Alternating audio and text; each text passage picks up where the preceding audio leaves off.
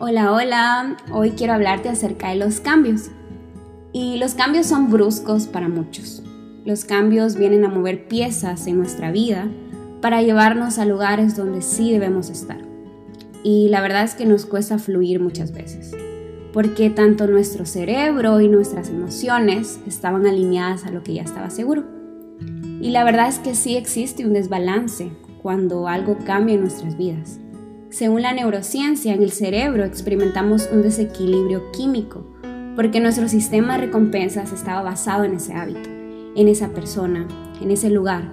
Y cuando deja de ser, muchos colapsan, porque no aprenden a buscar alivios a largo plazo, generando nuevos hábitos y experimentando cosas nuevas que pueden ayudar a nuestro cerebro a generar neurotransmisores que te hagan sentir bien.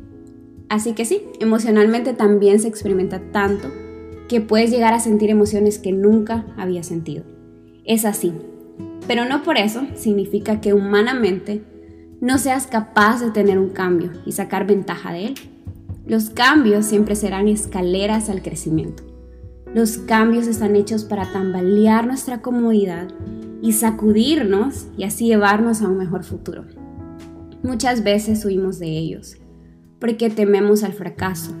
Corremos y damos mil vueltas para no ser parte de algo que mueva lo que ya sabemos hacer y como ya sabemos reaccionar. Un cambio en tu vida puede estar pasando ahora. Tienes miedo, te paraliza saber si podrás sobrevivir. Y sí, sí podrás. Hay tanta fuerza en nosotros mismos, hay tanta fortaleza que quiere ser estrenada Tal vez no sabes de lo que hoy eres capaz porque nunca la usas, pero créeme, este cambio del que tanto has huido puede ser el mejor escenario para brillar.